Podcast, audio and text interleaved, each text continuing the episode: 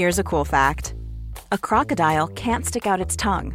Another cool fact you can get short term health insurance for a month or just under a year in some states.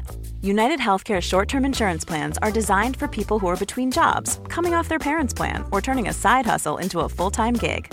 Underwritten by Golden Rule Insurance Company, they offer flexible, budget friendly coverage with access to a nationwide network of doctors and hospitals. Get more cool facts about United Healthcare short term plans at uh1.com. Quality sleep is essential. That's why the Sleep Number Smart Bed is designed for your ever evolving sleep needs. Need a bed that's firmer or softer on either side? Helps you sleep at a comfortable temperature? Sleep Number Smart Beds let you individualize your comfort so you sleep better together. JD Power ranks Sleep Number number 1 in customer satisfaction with mattresses purchased in-store. And now, save 50% on the Sleep Number limited edition Smart Bed for a limited time. For JD Power 2023 award information, visit jdpower.com/awards. Only at a Sleep Number store or sleepnumber.com.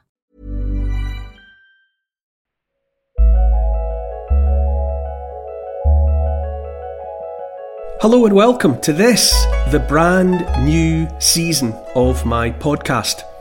I can't believe that we managed to skip along through 100 episodes. Actually, 102, I think, when we work in the conclusion and the and the question-a-thon. Hopefully, you'll see that Paul and I have endeavoured to keep the style and the substance of the love letter, but we've broadened the scope. This is about the history of the world. Before we get started, though, I want to say again big thanks to everyone who helps and supports the making of this free podcast by signing up to my Patreon site. Full of history and comment and my personal philosophy on life. Uh, to join, go to patreon.com and search for me by name, Neil Oliver, and sign up. You won't regret it. Okay, time to get started. As before, travelling through time and space, this time around the whole world. Recorder, microphone, action.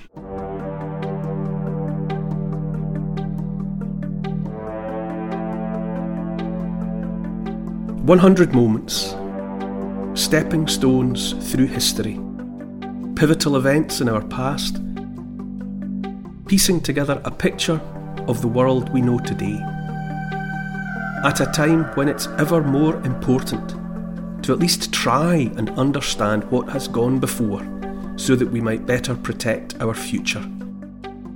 This is my love letter to the world.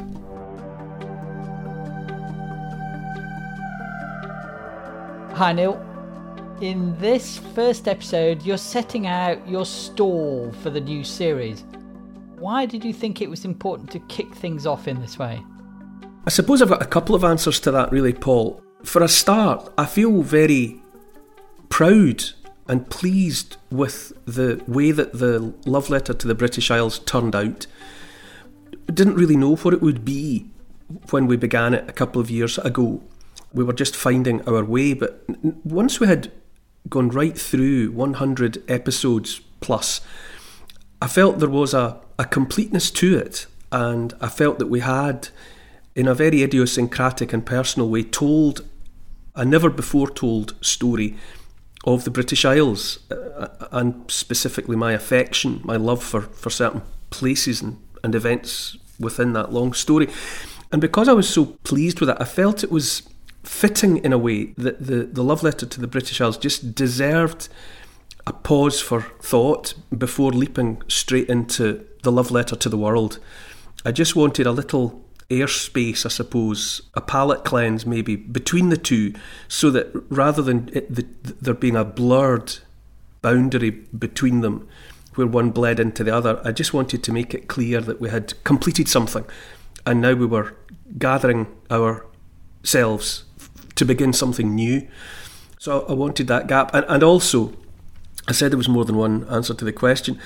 I feel it's important to say that the the love letter to the world is different, and not just because of the not just because it's got that broader scope, but you know the love letter to the British Isles was very much about places, specific locations that people can visit, places that will that will always be there. Well, I would hope they'll always be there, And while the style and the and the intent of the love letter to the world is as before, because it's personal and idiosyncratic, and hopefully it's suffused with emotion and an understanding of why I feel the way I do about certain stories. But this is about events. It's about moments. So it is it is that little bit different.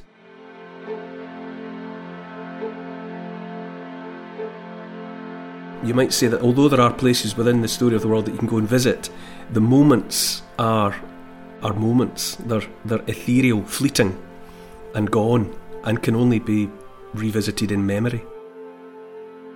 But in any event, I'm very excited about getting this getting this going, and I feel that as we go along, it will encourage anyone listening not just to accept my hundred moments, but to find their own because everyone should have their understanding, their own understanding of the world around us.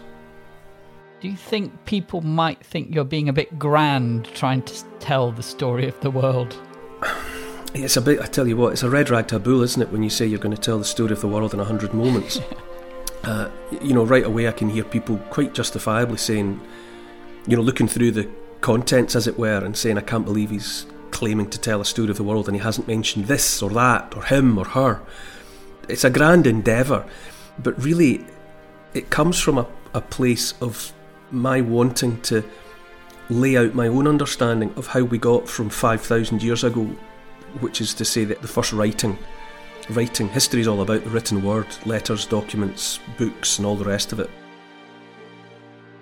I suppose it's important always to understand that this is my story of the world. These are my moments. And I don't claim that they are definitive at all. It's just I, all my life, I, I have had a, a dream, I suppose, of of wanting to be able to stand up and tell the story of the world in an hour or 10 minutes or whatever, uh, like a party trick. And in doing that, you have to distill from the, the vastness, from the totality that is the history of the world. You have to cherry pick. And I think I've cherry picked the moments that explain what I understand about the world.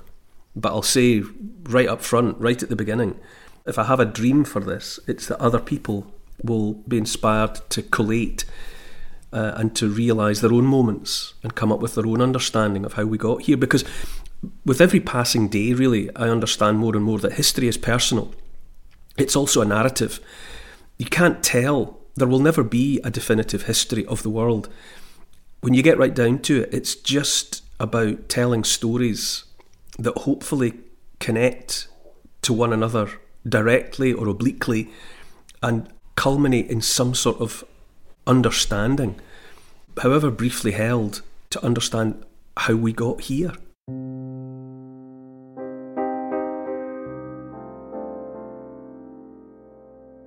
I know it's central to your Patreon site the idea of how history collides with and informs the present day.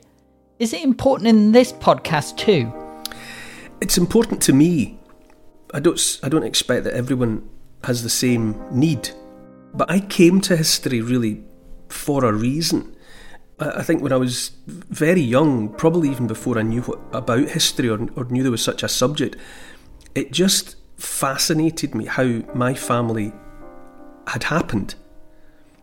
I mostly grew up in Dumfries, down in southwest Scotland. It's not where I was born, but my family moved there when I was about six. So my memories before that are pretty hazy. Uh, and I used to think, why, why, why are we here? and I don't mean in that existential philosophy way. I mean literally, why are we in Dumfries, uh, of all places? And why does my dad do what he does to bring money into the house? And why does my mum do what she does? And that that made me curious about my grandparents. You know, because I thought, well, it must be something to do with what happened when they were children.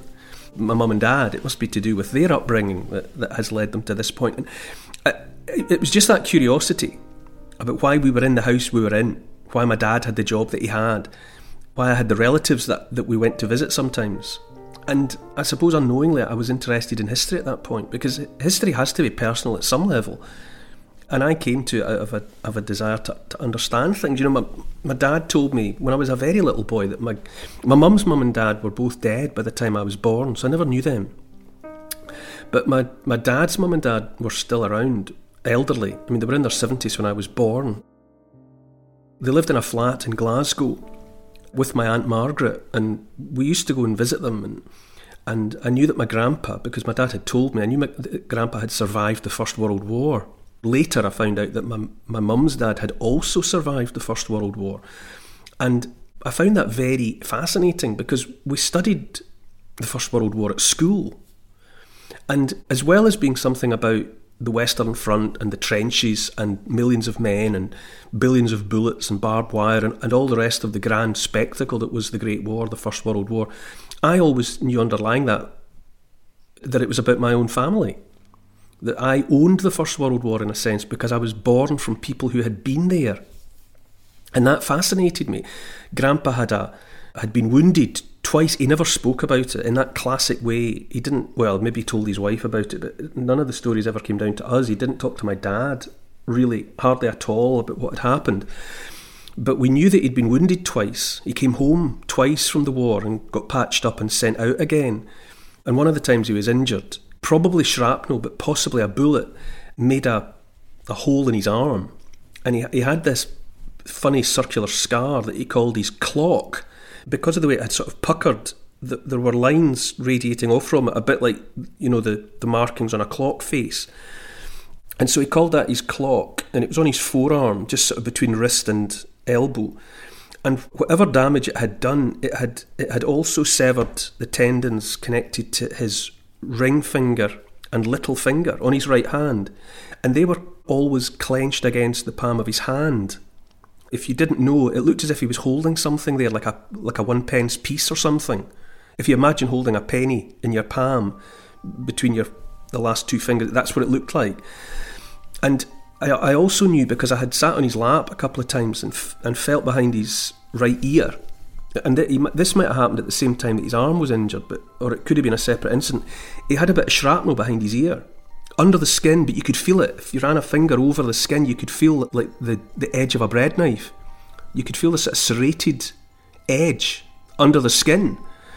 And so when I was very small, Grandpa was fascinating because not only did he have a bomb fragment in his head, but his right hand was like the right hand on my Action Man. if you remember the Mark 1 Action Man, his fingers were shaped to fit inside the trigger guard of the little SMLE rifle that he came with. And Grandpa's hand was like that. It was shaped exactly the same way. Uh, so when I was very small, the idea that Grandpa had been a soldier just, you know, preoccupied me because he was a, he was an old man. You know, he was white haired and bespectacled, and he was he had a, a pot belly, and he so didn't look like a soldier.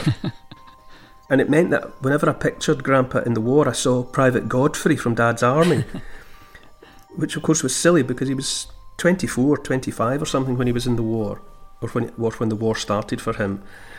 Uh, but I couldn't picture it. And so that was just endlessly fascinating. And then when I found out that my mum's dad had, he had lied about his age to join the, to join the army.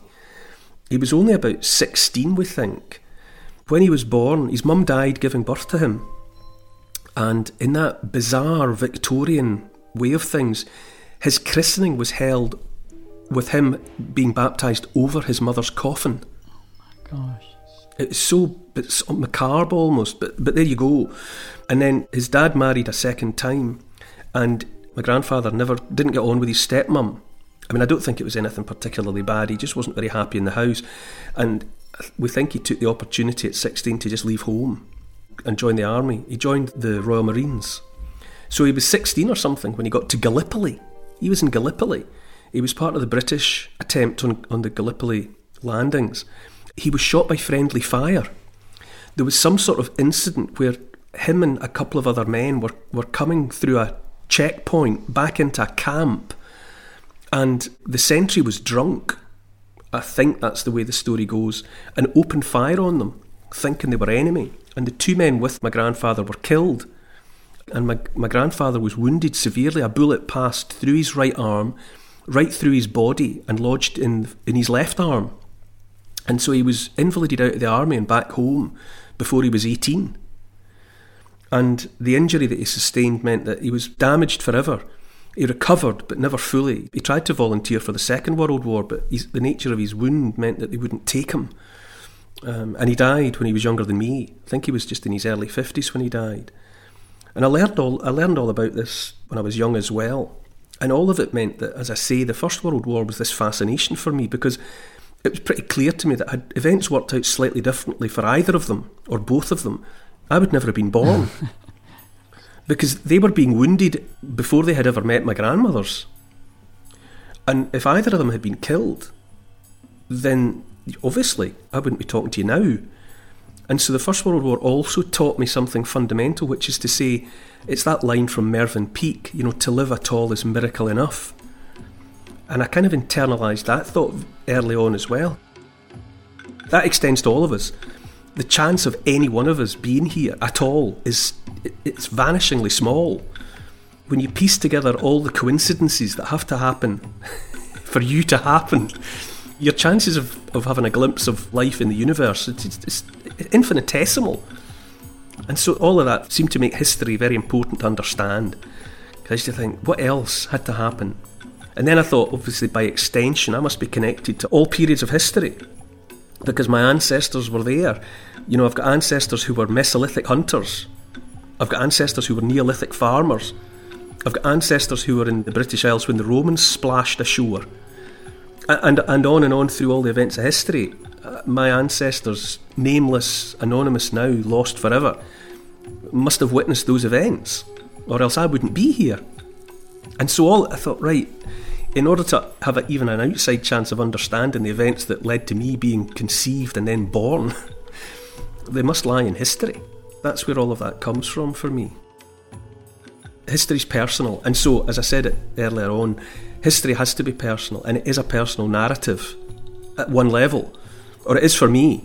I make no bones about it. I'm, you know, out of some sort of self obsession, I'm interested in history because I know that folded into it, whether I know about them or not, are my people.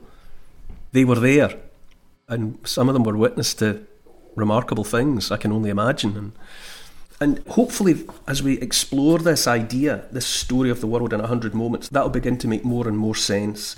You know, why I've chosen the moments that I have. Because ultimately, it all comes from a desire to understand this world that I'm in. I don't understand how you can, uh, you know, a lot of people say, oh, history's boring.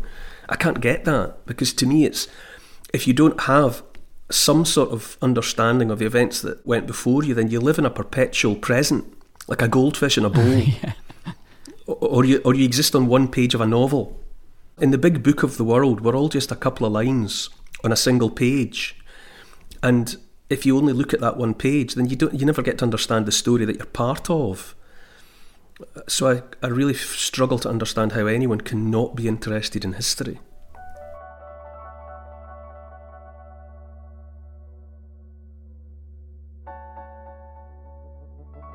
As a person and historian, I know you love examining the detail, but with this subject, you couldn't really have picked a bigger canvas. Is it daunting taking on the world? Yeah, yeah, yeah. I think that's why I've gone for moments. You know, that's why I've liked. I've tried to imagine moments because I'm trying to get from the macro to the micro. So each episode is going to be an actual moment, snapshot in time from the world's history. Yes, I'll I'll set the context for a significant period of history, a significant event, and in each case I've zoned in on a moment that either we know happened or that simply must have happened because of the nature of the event described. So all the time I'm trying to, rather than be overwhelmed by, say, the First World War or the Russian Revolution or the establishment of the Kingdom of Egypt, I like to get from the macro and then bring it all down to a moment and I just find it makes it easier to picture events in that way for me. As well as travelling all over the British Isles, I know you've travelled extensively around the world too. Has that been helpful? You, yes, uh, and there's and there's a very deliberate attempt. I mean, I, I, suppose people will, will say, "How did you pick the moments?" It's largely because they seem to me moments that matter. But I did self-consciously want to make sure that I covered the world as far as possible. So there are stories in Europe, but there are stories in Africa, there are stories in Asia, there are stories in the Americas, there are stories in Australia. In order to, to feel justified in calling it a story of the world, and it is a story of the world rather than a history, I have deliberately tried to make sure that the whole place gets a walk on part at least. And when you say the difference between a story and history, what, what do you mean by that? The greatest pleasure I get, I get from history is learning a story from history and then telling someone in my own words. I've always enjoyed doing that. I like remembering, I like memorising, I like reciting. And so, as I said before, as far as possible, the fantasy is to commit to memory a story of the world. And I'm not grandiose enough to think that I'm writing history. I'm telling stories from the history of the world. And to me, there's a, disti- there's a distinction there. Because history is grander. Well, I mean, history history comes from a Greek word. To us, it means inquiry, really. You know, inquiry about the events of the past. But before there was history, before people even endeavoured to do that, people told stories. You can imagine 30,000 years ago, 100,000 years ago, a, a little family or a tribe sitting around a campfire. What, what would they do? What would they do in the evenings? They would tell stories. Someone would tell a story. Yeah. Because in a world without writing, and we didn't have writing for the, until about 5,000 years ago, if the people have learned something important, you know, where the, where the food is to be found, who have been the, the, the significant people in the story of the tribe or the family, you have to keep telling every successive generation who those people are, where those places are, what time of year to go there, things to stay away from, foods not to eat, wisdom, the sort of stuff that keeps people alive, the sort of stuff that was learned through painful trial and error, it has to be remembered. You have to pass it on. You have to make sure the children learn it. And then the children's children and the children's children's children. Otherwise, if a, if a generation uh, abdicates its responsibility to pass that information on, it's lost and has to be relearned, which is cumbersome. So you get around that by telling stories. And, you know, I mean, some of the oldest stories that we know about are the stories, say, in the, in the Old Testament Bible.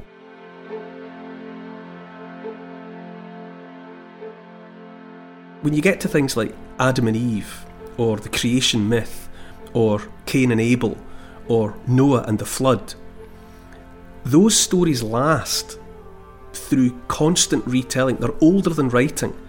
We don't know how old they are.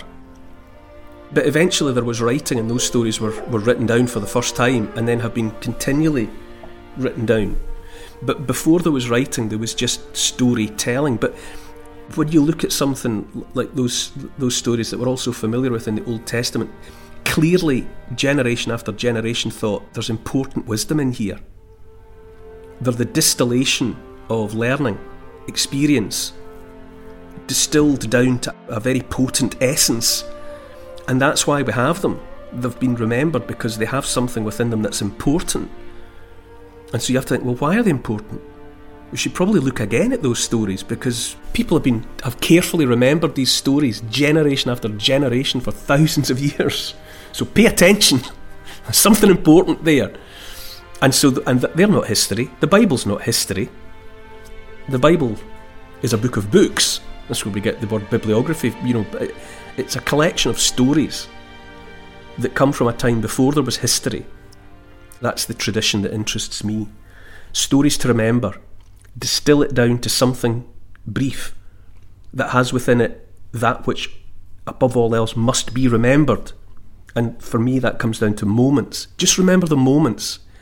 You can't remember the entirety of it. You can't commit the Encyclopedia Britannica or the contents of Wikipedia to memory. It's millions and millions of pages. But what you can endeavour to remember is a set of moments that link, like stepping stones across the marsh, like little lights through the darkness. If you can remember a hundred moments, then that might be enough.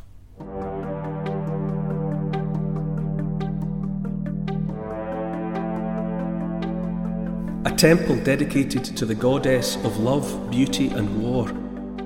The city of Ur in Sumer, Mesopotamia. The first farmers, people working together, great wealth, sophistication, gold and silver and gems, storytelling, words, and the world's first named writer, the birth of civilization. Next time, in my love letter to the world, To help support this podcast and to get access to new and exclusive history and comment videos every week, sign up to my Neil Oliver Patreon site. It would be great to see you there.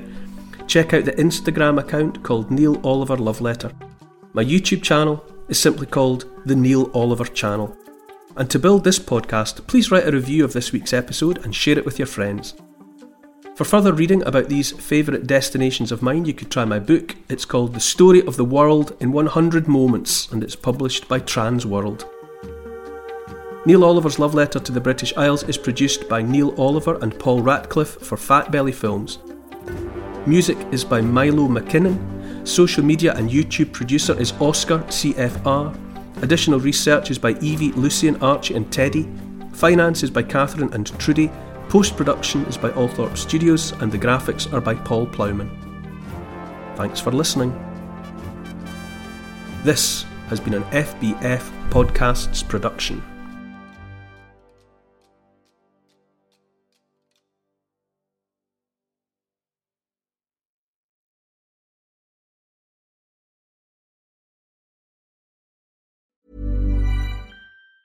Even on a budget, quality is non-negotiable. That's why Quince is the place to score high-end essentials at 50 to 80% less than similar brands. Get your hands on buttery soft cashmere sweaters from just 60 bucks, Italian leather jackets, and so much more. And the best part about Quince, they exclusively partner with factories committed to safe, ethical, and responsible manufacturing. Elevate your style without the elevated price tag with Quince. Go to quince.com slash upgrade for free shipping and 365-day returns. Mom deserves the best, and there's no better place to shop for Mother's Day than Whole Foods Market. They're your destination for unbeatable savings, from premium gifts to show-stopping flowers and irresistible desserts. Start by saving 33% with Prime on all body care and candles. Then get a 15-stem bunch of tulips for just $9.99 each with Prime. Round out Mom's menu with festive rosé, irresistible berry chantilly cake, and more special treats. Come celebrate Mother's Day at Whole Foods Market.